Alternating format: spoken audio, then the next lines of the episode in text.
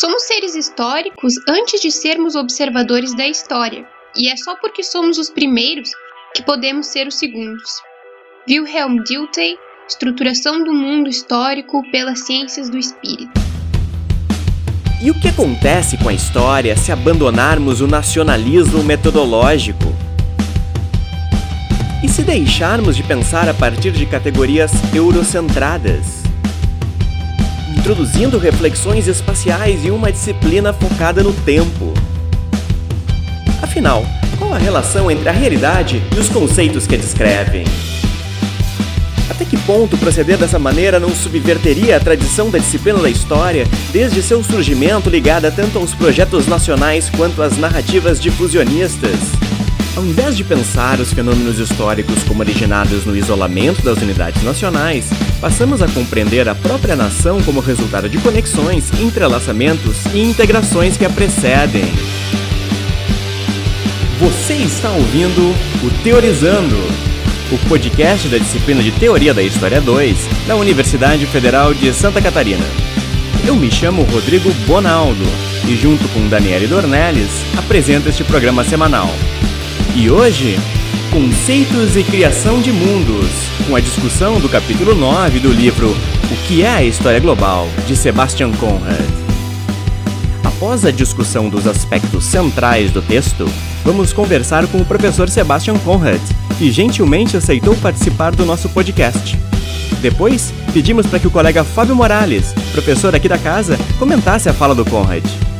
Por fim, temos ainda o tradicional quadro de reação, com os comentários das alunas da disciplina de Teoria da História 2 da UFSC.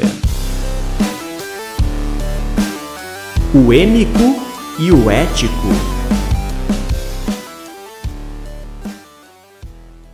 É impossível pensar sem conceitos. Porque o que entendemos aqui por conceitos diz respeito a unidades significadoras, palavras que condensam significados e que nos ajudam a dotar de sentido a realidade que nos cerca, conceituando o mundo.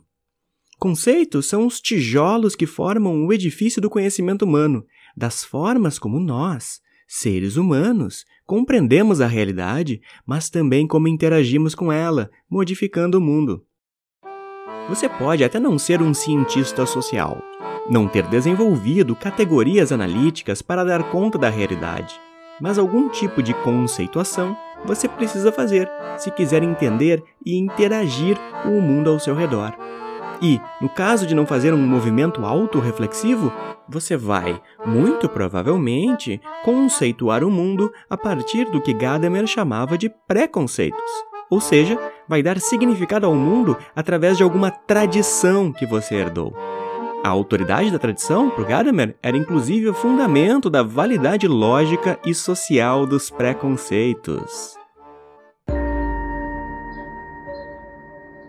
realidade não é a história que pertence a nós, mas a nós é que a ela pertencemos. Muito antes de que nós compreendamos a nós mesmos na reflexão, já estamos nos compreendendo de uma maneira autoevidente na família, na sociedade e no estado em que vivemos. A lente da subjetividade é um espelho deformante. A autorreflexão do indivíduo não é mais que uma centelha na corrente cerrada da vida histórica. Por isso, os preconceitos de um indivíduo são, muito mais que seus juízos, a realidade histórica de seu ser. Gadamer, Verdade e Método. Kozelek, que foi aluno de Gadamer, vai preferir falar não de preconceitos, mas de conceitos históricos, ou seja, de conceitos que eram utilizados pelas pessoas do passado ele vai propor uma história desses conceitos. Uma história da forma como os conceitos históricos modificam e eram modificados pela realidade social através do tempo. Conceitos podem ser tratados tanto como indicadores quanto como fatores causais da mudança histórica.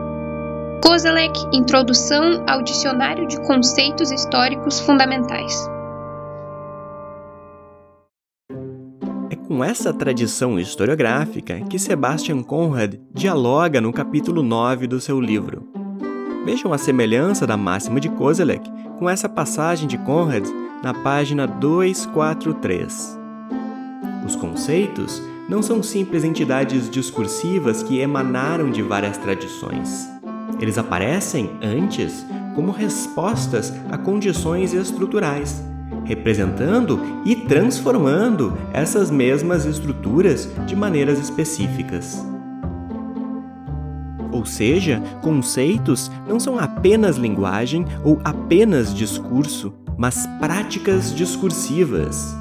Fazem parte de atos de fala, de formas com as quais agentes políticos concretos disputam e influenciam o mundo ao seu redor.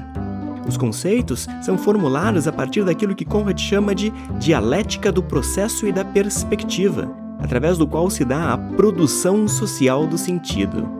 Isso significa que os conceitos, como tijolos que formam os edifícios de nossas perspectivas, são sempre socialmente situados, tanto no tempo quanto no espaço. Não há, portanto, ponto arquimédico fora da história a partir do qual podemos capturar o significado histórico de um fenômeno. Isso significa que as pessoas do passado são também estrangeiras, um pouco como as pessoas de outros países. Recordemos que a razão de ser da história conceitual reside em ajudar a distinguir a linguagem analítica das ciências sociais dos nossos dias da linguagem das fontes, ou seja, dos discursos que registram as formas de entender o mundo das gerações extintas e que chegam a nós como vestígios de um passado mais ou menos distante. Javier Fernandes Sebastian Identidades Anacrônicas Javier Fernandes Sebastian, o grande historiador dos conceitos ibero-americanos, nos ajuda a compreender a distinção entre conceitos históricos e categorias de análise, ao fazer a distinção entre a perspectiva êmica e a perspectiva ética. Ele nos explica que, como pano de fundo desses debates, frequentemente está o dilema entre duas abordagens que produzem descrições muito diferentes, às vezes opostas, dos mesmos fenômenos. Primeiro, a perspectiva ética, que projeta as categorias científicas explicativas do observador moderno sobre os agentes. Segundo, a perspectiva êmica, que visa compreender as coisas o mais próximo possível desde o ponto de vista nativo. O que Sebastian Conrad parece estar propondo no texto que lemos para hoje não é, no entanto, uma história dos conceitos históricos, ou seja, dos conceitos utilizados pelas pessoas do passado. O que Conrad parece propor é que a história global construa categorias analíticas que levem em conta perspectivas êmicas, perspectivas não dos estrangeiros do passado, mas das diferentes culturas, regiões e contextos sociais do presente. Esse é um dilema central hoje e, de certa maneira, precisa lidar com uma aporia. Na imagem trazida pela historiadora feminista Victoria Brownie, o multiculturalismo permitiu que todas as culturas cultivassem belos jardins. Mas ele também construiu muros entre as culturas. Até podemos levantar a cabeça e, na ponta dos pés, olhar para o jardim do vizinho, mas o muro continua nos separando.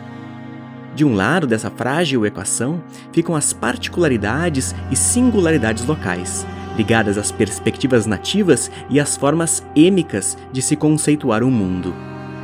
De outro, temos a necessidade que qualquer ciência, que qualquer forma de conhecimento tem de operar com conceitos gerais. Conceitos que sejam capazes de fazer diferentes tradições de raciocínio conversar. Esse diálogo transcultural é uma tarefa ética, ou seja, uma tarefa que deve se perguntar qual a melhor forma de fazer dialogar diferentes sistemas morais, diferentes sociedades e culturas. Criação de mundos. Conrad defende que a história global é um esforço, ao menos em parte, construtivista. Em parte porque esse tipo de construtivismo social começa já definindo que nem toda realidade é social, ou seja, que nem toda realidade depende de construções sociais. De acordo com o filósofo analítico John Searle, existem coisas que dependem do observador para existir, como o casamento, a propriedade privada ou qualquer outra instituição social, qualquer outra representação coletiva. Mas existem coisas que não dependem de observadores nem dependem de agentes que pensam e que fazem coisas para que existam. Vejam o caso das montanhas e dos rios, ou ainda mais, da atração gravitacional. A gravidade não depende de uma teoria da gravidade para existir. A realidade, que chamamos de realidade social, por outro lado, é constituída por instituições, por símbolos, por rituais e por hábitos. E a linguagem talvez seja a entrada principal para a construção dessa realidade social. Para o Searle, pensar não é uma operação mental independente da linguagem. Ou seja, figuras de linguagem são figuras de pensamento. Como explica Ian Iverson, a razão da linguagem ser a instituição social básica reside na capacidade que ela tem de representar algo através de dispositivos simbólicos, como palavras que, por convenção, significam, representam ou simbolizam algo para além delas mesmas. É a posição epistemológica do construtivismo social que justifica a história global como abordagem. Nessa concepção, a história global torna-se uma perspectiva específica, que é também uma forma de criar ou de fazer o mundo. Por exemplo, se pensamos a história a partir e através das unidades nacionais, terminamos por construir uma narrativa na qual os princípios explicativos, na qual os princípios que colocam a história em movimento, tendem a depender de elementos internos às nações.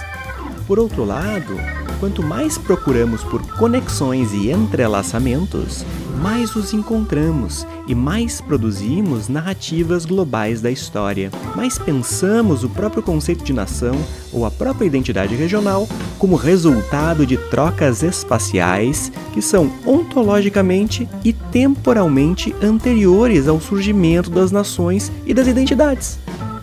Como explica Conrad, por trás das metanarrativas totalizantes que definem a continuidade e a direção do desenvolvimento humano estão os instrumentos mais potentes que a historiografia possui para construir o mundo. Esses instrumentos são os conceitos que utilizamos para descrever o mundo. Por um lado, alguns conceitos valem como critério de sentido narrativo da história. Pensem nos conceitos de progresso, desenvolvimento, evolução ou mesmo de processo histórico. Por outro lado, temos os conceitos que permitem criar equivalências entre formas diferentes de práticas sociais que configuram a realidade histórica. Pensem nos conceitos de comércio, migração, império, Estado-nação, religião e demografia. Quando descrevemos a realidade histórica, reduzimos a complexidade conceitual e linguística. Esse é o preço que pagamos para tornar inteligível o passado. Conrad ilustra esse raciocínio com três exemplos: o conceito de imigração, o conceito de império e o conceito de religião. Esses conceitos gerais, na prática, são categorias analíticas, parte de nossa caixa de ferramentas de trabalho que nos permite compatibilizar e traduzir diferentes experiências e realidades históricas. Mas todas essas ferramentas têm seus limites. O conceito de imigração, embora possa parecer natural, exclui o nomadismo. Isso sugere que migração seja um conceito pensado para dar conta de populações sedentárias, populações que vivem sob alguma forma de controle estatal. Da mesma maneira, o termo não faz distinção entre trabalhadores forçados, migrantes livres, conquistadores ou refugiados. O conceito de imigração, como sugere Conrad, parece pertencer ao campo semântico do Estado-nação, ou, ao menos, o Estado-nação aparece como sujeito oculto das histórias de imigração. Agora, pensando na dialética entre perspectiva e processo, lembramos que a própria história do conceito está ligada às políticas migratórias dos Estados nacionais e ao recrutamento de mão de obra. O exemplo seguinte é o conceito de império. Império é um conceito utilizado em todos os períodos da história, por isso também podemos dizer que ele é empregado de forma transtemporal. Mas ele também é usado de maneira transespacial, e isso faz dele o queridinho da história global. Pois pensar os impérios é pensar unidades políticas que transcendem as nações. Mas até que ponto é útil utilizar o conceito de império para descrever formas de Estado que não se pensavam dessa maneira? Não corremos o risco de desvalorizar as enormes diferenças que existiam, digamos, entre um suposto Império Comanche e um suposto Império Qing? Quem chama essas superestruturas de impérios muitas vezes o faz como forma de valorizar esses povos e de integrá-los em macronarrativas que já ordenavam a história com base no tropo da corrida de bastão entre impérios, que já contava a história como uma sucessão imperial. Mas será que protegê-los sob o guarda-chuva de um conceito como esse, ironicamente, não é uma forma de desvalorizar as epistemologias nativas e os conceitos êmicos? Essa questão está no calor da hora, e ela também emerge quando falamos sobre o conceito de religião. Muitos defendem que religião é um conceito que faz sentido apenas na modernidade, quando passamos a pensar o termo como uma atividade social separada do Estado. Ou seja, religião torna-se um conceito na esteira do processo de secularização. Hoje o termo é utilizado para descrever toda uma série de práticas muito diferentes entre si. O conceito de religião tende a nivelar as diferenças entre essas práticas sociais. Isso pode ser enganador. Por outro lado, o conceito de religião é tão ressonante que não é comum encontrarmos uma comunidade de crenças que tenha se desenvolvido de modo alheio a esse conceito. Para que servem conceitos gerais? Vimos como o desenvolvimento de nossa linguagem conceitual não pode ser separado da dinâmica dos processos históricos. A mudança conceitual ocorre em face das mudanças sociais, pois os conceitos não são apenas indicadores, mas fatores da própria mudança histórica. Os conceitos, ao serem saturados de significado, carregam também muitas experiências históricas. Mas como esses significados, como essas experiências condensadas nos conceitos podem nos permitir dialogar com outras experiências e outros significados? Com experiências e significados que pertencem a outros espaços do planeta. Sebastian Conrad defende um equilíbrio entre a abertura à inovação conceitual advinda do diálogo com tradições não ocidentais e a necessidade científica de não se abandonar os conceitos gerais. É nesse momento que ele elenca e discute quatro motivos para não descartarmos a busca pelos universais. Primeiro, a capacidade que os conceitos gerais têm em fazer diferentes casos conversarem. Precisamos ter em mente que o emprego de uma mesma terminologia não significa que estamos falando da mesma coisa. É nesse sentido que um vocabulário geral permite a comunicação transnacional, facilitando a comensurabilidade. Também permite a identificação de entrelaçamentos, de conexões concretas entre diferentes contextos. Pois a própria diferença entre sociedades, como digamos a relação assimétrica de poder entre periferias e metrópoles, tem relação com o fenômeno do colonialismo. Em segundo lugar, os agentes subalternos não deixaram de se apropriar dos conceitos gerais. Nesse sentido, fizeram leituras nativas desses conceitos, enriquecendo seus significados, inscrevendo nesses conceitos suas próprias experiências históricas. Dito de modo mais simples, muitas vezes dentro de conceitos universais que se apresentam como eurocentrados, estão inscritas muitas experiências subalternas. Evidenciar essas experiências, retirando-as do silenciamento epistêmico, é tarefa de uma história global dos conceitos que, como lembra Ian Iversen, implica justamente em estudar a forma como o significado dos conceitos gerais é glocalizado. Em terceiro lugar, Conrad lembra do axioma da história conceitual, tal como pensada por Kozlek. Conceitos não são indicadores, mas agentes da mudança estrutural. Como corolário disso, em quarto lugar, devemos lembrar que os conceitos gerais são entidades reais, pois carregam em si o registro de experiências históricas e não são apenas representações ou escolhas metodológicas. Apenas mudar o nome deles não adianta, e muitas vezes acaba sendo um procedimento superficial, uma vez que os conceitos guardam uma relação íntima com a realidade social. O que seria dos estudos de gênero sem a luta feminista?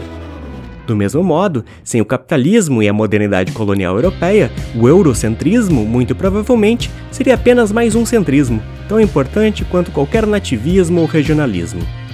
Ou seja, uma mudança semântica, para ser efetiva, deve ser articulada à pragmática, às condições concretas que ligam um significado às experiências históricas. Afinal de contas, essa é a tríade que começamos a dar conta agora neste curso: linguagem, experiência e mudança em função do espaço-tempo.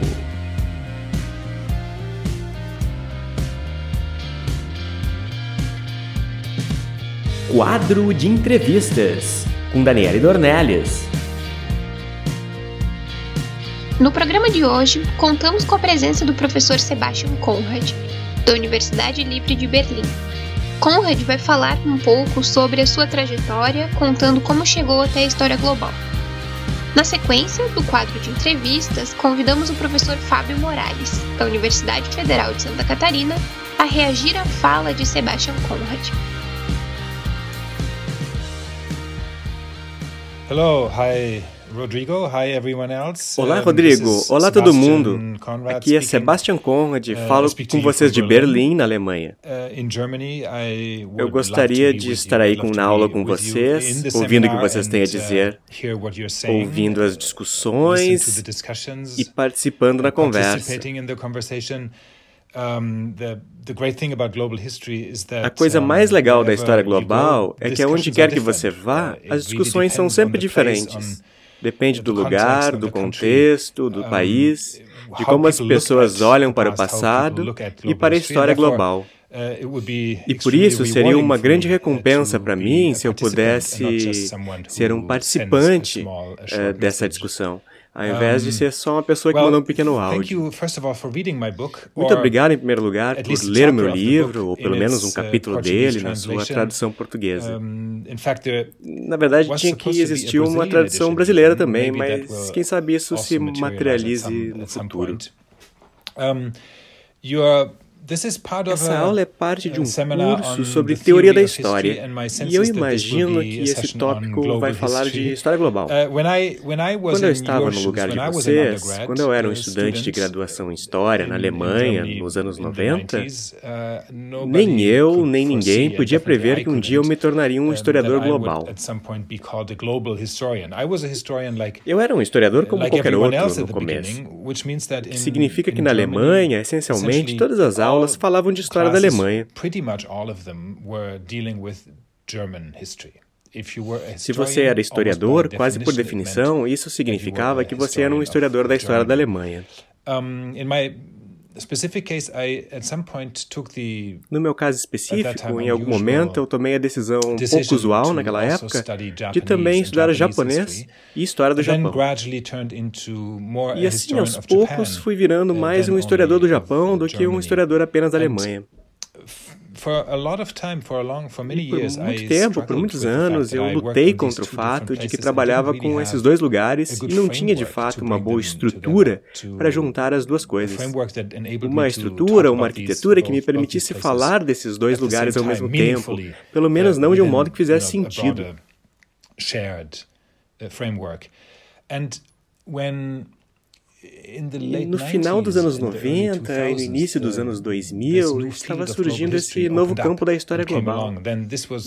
E, e assim que eu reconheci imediatamente que essa era uma forma incrivelmente bem-vinda de se pensar a história uh, e incrivelmente bem-vinda forma também de pensar nas conexões e nas relações entre diferentes partes do mundo.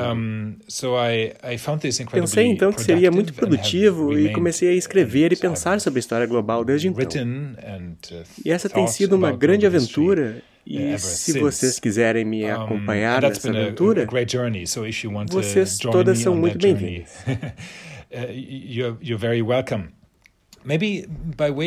Talvez como uma forma de introduzir o assunto, eu deva dizer que temos, talvez de modo muito geral, duas maneiras de se pensar sobre história global. Uma delas seria dizer que a história global é a história do globo, a história de tudo, a história que essencialmente cobre a totalidade do passado do mundo.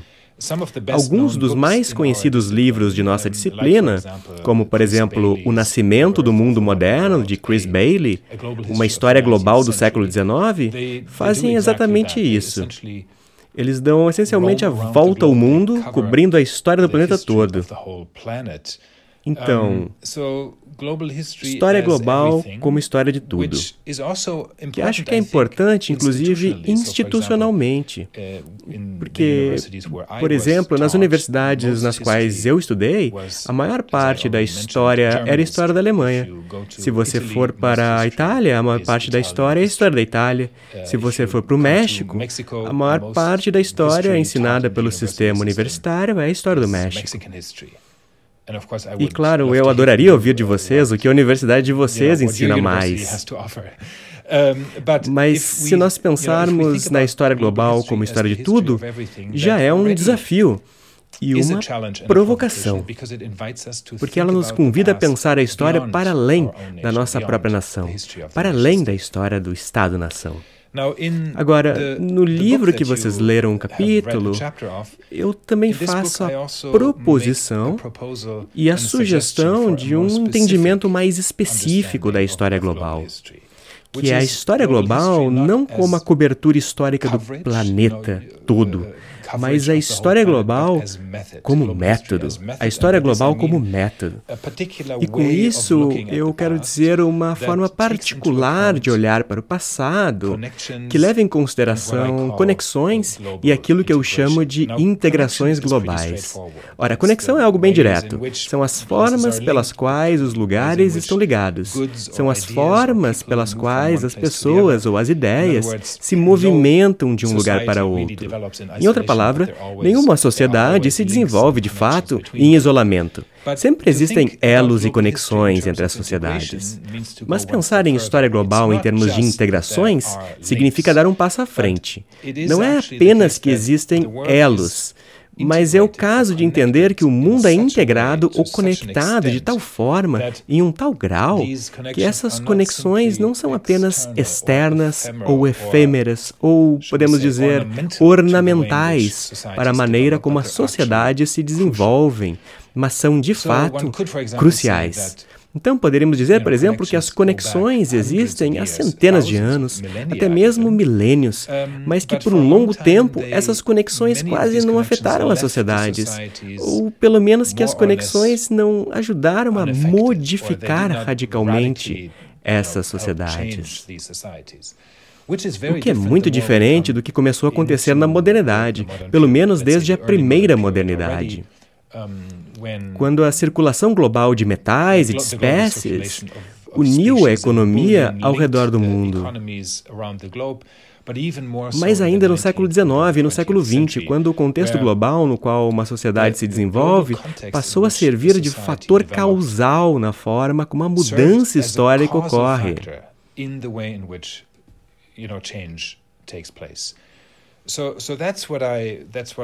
Então é nisso que eu quero me focar quando eu penso especificamente na história global como método. Bem, se isso ainda não ficou muito claro ou apenas preliminar, eu convido vocês a ler o capítulo 4 do meu livro, no qual eu explico isso em mais detalhes. De todo modo, eu espero que vocês tenham achado algumas ideias que uh, apresento no livro úteis, úteis para vocês.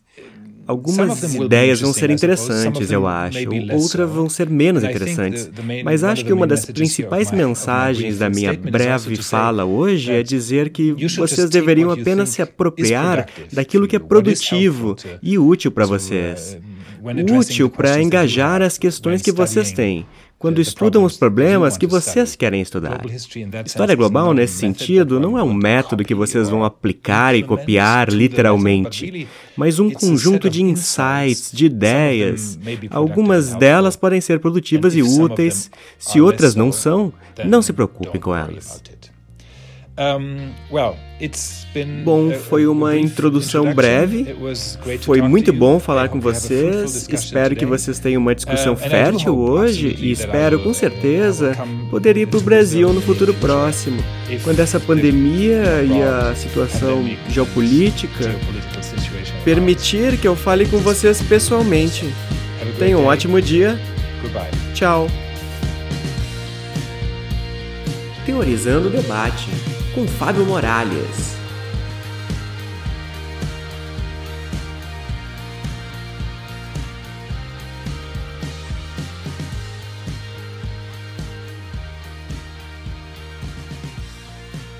E aí pessoal, tudo bem? Aqui é o Fábio Morales, eu sou professor de História Antiga da UFSC e fui convidado pelo meu colega Rodrigo Bonaldo a reagir à mensagem enviada pelo Sebastião Conrad, que é um dos principais autores desse emergente campo da história global.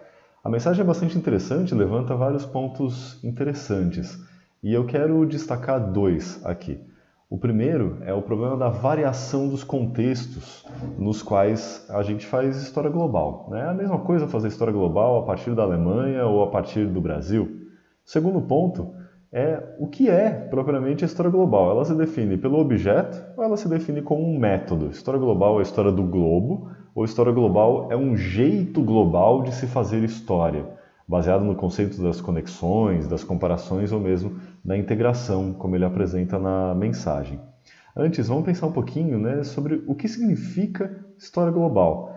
Existem dois elementos que normalmente são associados à própria definição da história global, que é um movimento de crítica ao eurocentrismo e uma crítica ao internalismo metodológico.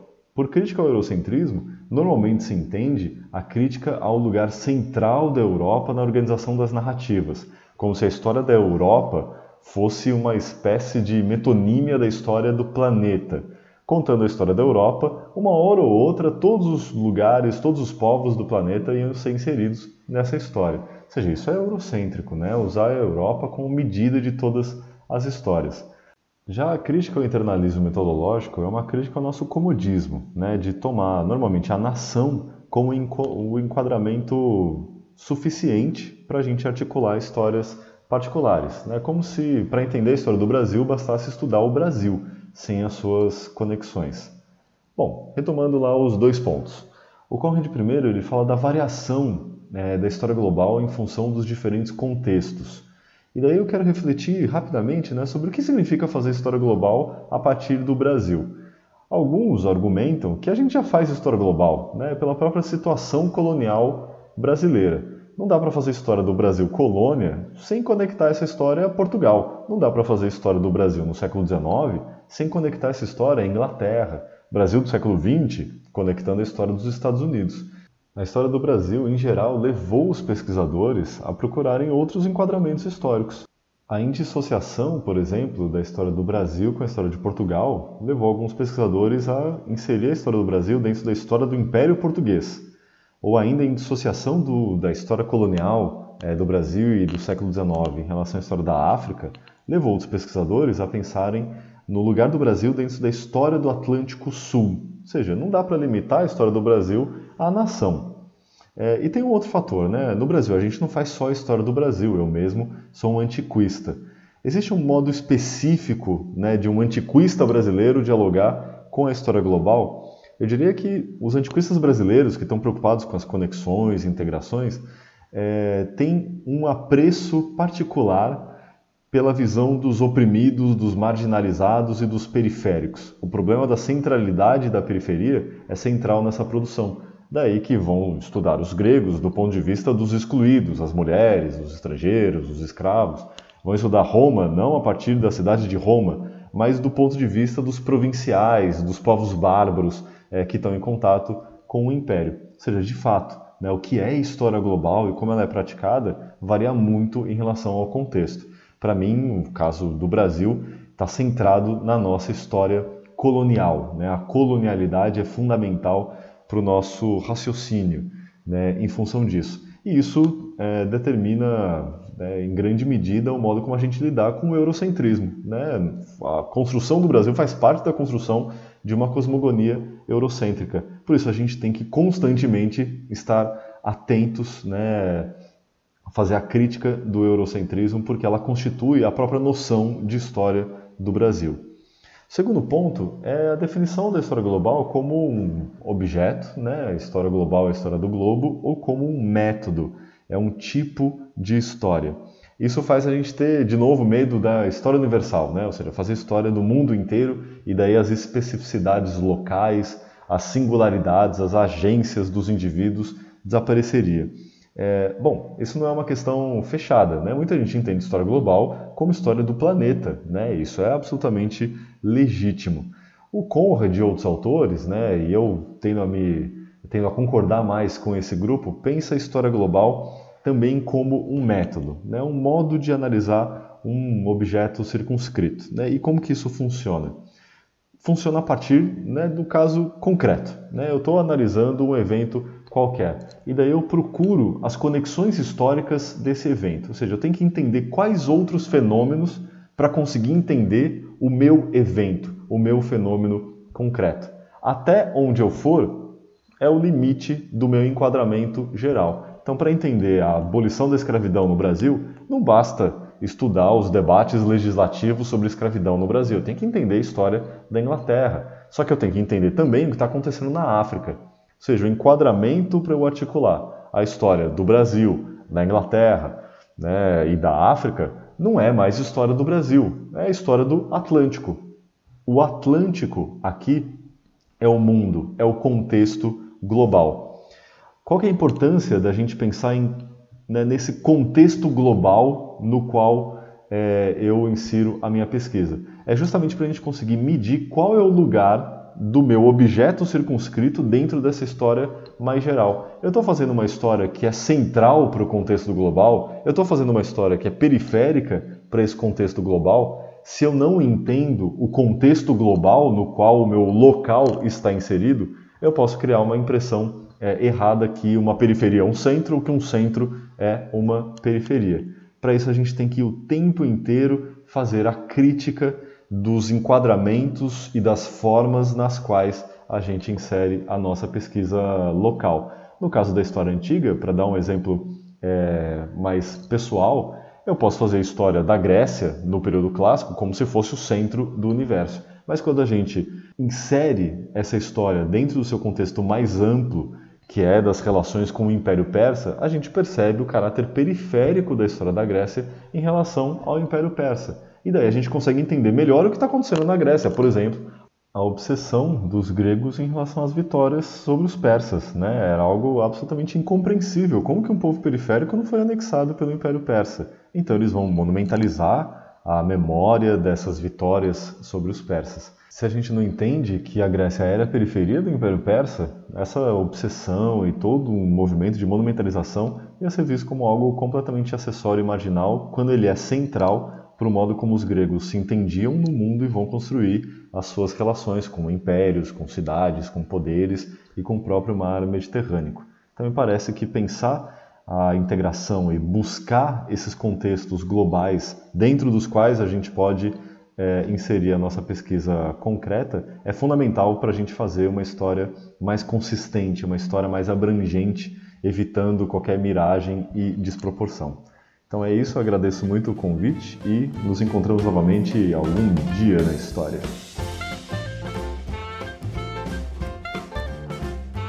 Quadro de reação com os comentários das alunas do curso de Teoria da História 2 da UFSC. Começamos com uma questão muito provocadora da Andressa.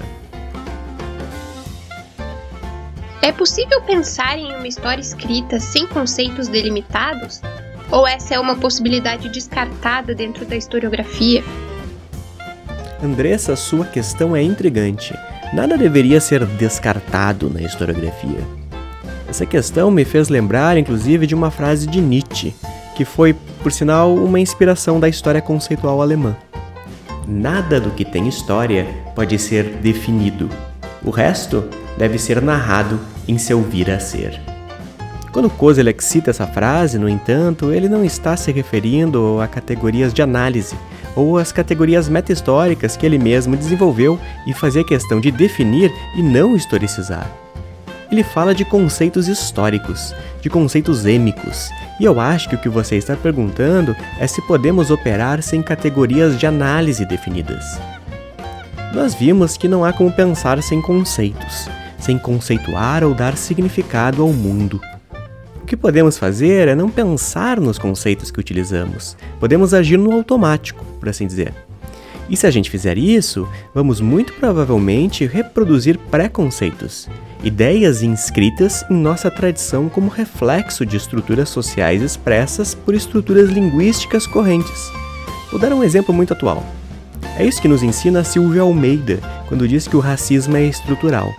O racismo não é uma questão moral de ser bom ou de ser mal, de ser racista ou não racista, mas está embutido na nossa sociedade. Isso significa que, se eu não pensar nos conceitos que uso, posso acabar usando expressões como criado mudo, judiar, enegrecer. São palavras embutidas nas estruturas da nossa linguagem, mas elas são muito mais do que palavras. São conceitos carregados de experiências históricas traumáticas, respectivamente a escravidão, o Holocausto e a subalternização epistêmica. Por isso, do ponto de vista que adotamos aqui hoje, pensar sem conceitos não é possível, embora seja plenamente possível pensar sem categorias de análise bem definidas. Se fizermos isso, na melhor das hipóteses, pensar sem categorias analíticas definidas vai nos fazer ter pouco controle metodológico sobre as nossas pesquisas. Ou seja, nossa abordagem provavelmente vai ser menos científica. Mas isso pode ser interessante como um experimento historiográfico anarquista, pós-moderno ou indisciplinado. Se for bem feito, o resultado pode ser muito criativo. Na pior das hipóteses, por outro lado, se além de não termos categorias analíticas definidas, também nos recusemos a refletir sobre os conceitos que utilizamos, talvez isso nos faça expressar preconceitos. É aquilo que eu já disse outras vezes aqui. Se a gente não reflete sobre teoria e filosofia da história, alguma teoria, em geral uma bem tradicional e conservadora, acaba se refletindo no nosso trabalho. A Lídia traz uma questão que é das mais urgentes, não apenas para a história global, mas para a historiografia como um todo. Dada a heterogeneidade das práticas sociais e a diversidade dos fenômenos a ela associados, a tentativa de arrumá-las em conceitos universais nunca será bem sucedida. Logo, precisamos de nos manter abertos à inovação conceitual e à introdução de uma nova terminologia alicerçada nas experiências históricas não ocidentais. Ao mesmo tempo, devemos desconfiar dos apelos a que se abandone completamente as ferramentas das ciências sociais e as suas reivindicações universalizantes. Esse espírito de universalismo reflexivo e autocrítico é ainda o objetivo alcançável e meritório. Conrad, 2019, página 240 a 241. A partir deste trecho, me pergunto se a história global não corre o risco de reafirmar um privilégio epistêmico eurocêntrico. E a Maria Luísa complementou. O autor nos apresenta uma problemática bastante importante. Em nossas narrativas, utilizamos conceitos gerais que nos ajudam a construir e comparar mundos. São eles império, comércio, Estado-nação e aí por diante. Contudo, esse aparelho conceitual é, em si, contraditório. Ao mesmo tempo em que permite comparações entre realidades históricas variadas, ele retira a especificidade dos eventos e subvaloriza as diferenças em nome de uma generalização. As histórias e culturas indígenas trazem essa questão na medida em que essas sociedades apresentam cosmovisões, narrativas e juízos específicos.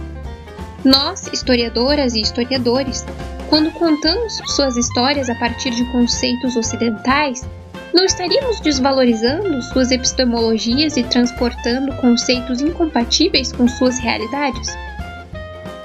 Muito obrigado por essa questão. E sim, como toda historiografia, a história global corre o risco de reafirmar o privilégio epistêmico europeu, desvalorizando epistemologias nativas e formas êmicas de conceitualização do mundo.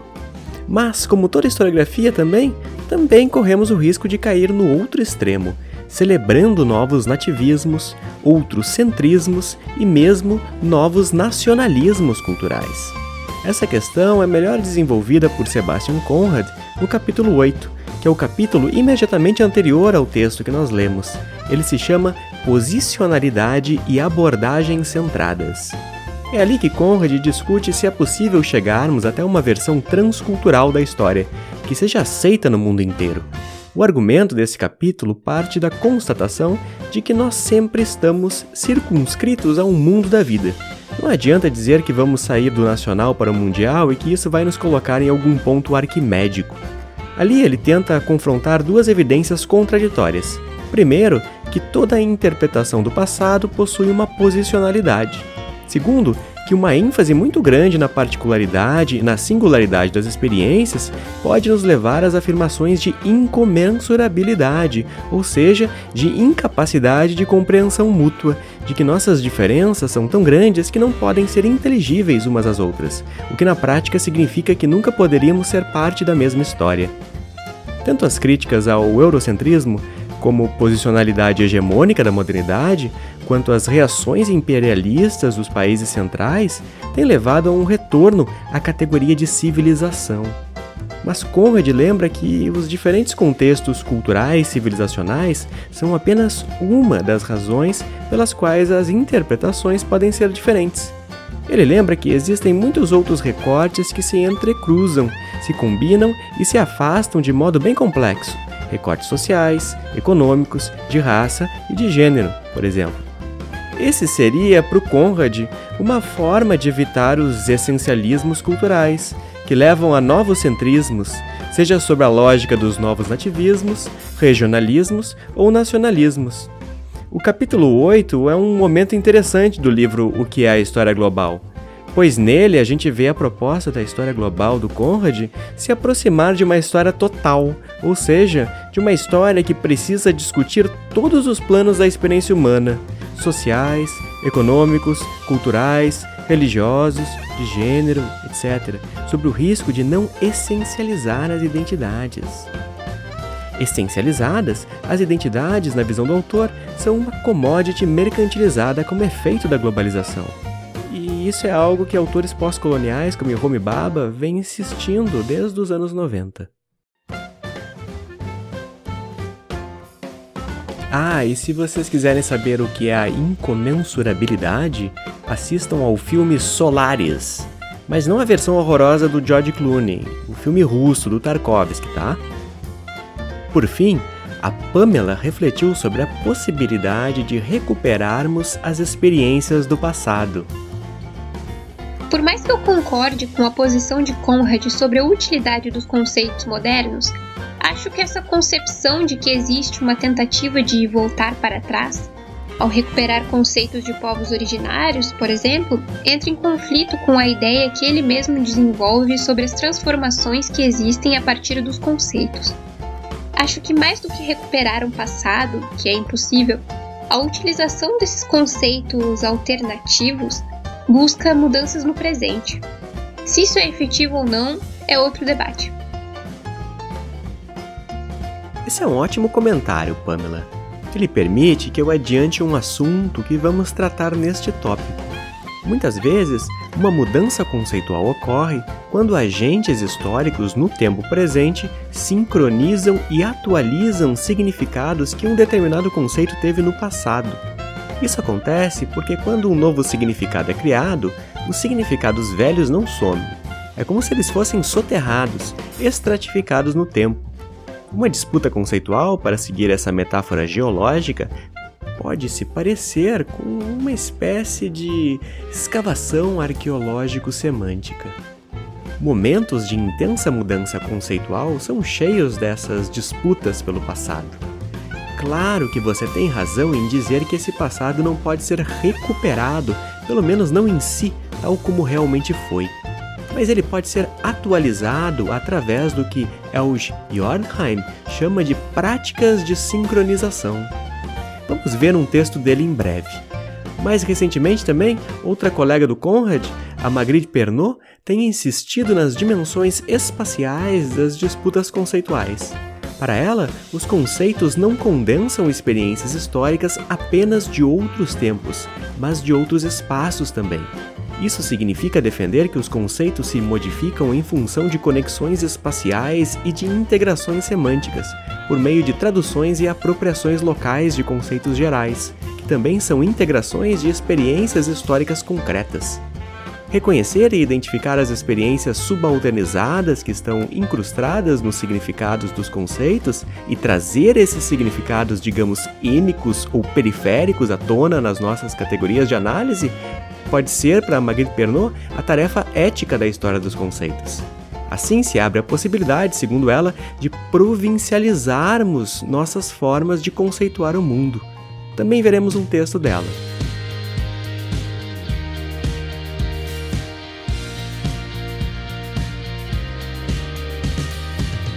Muito obrigado pela audiência.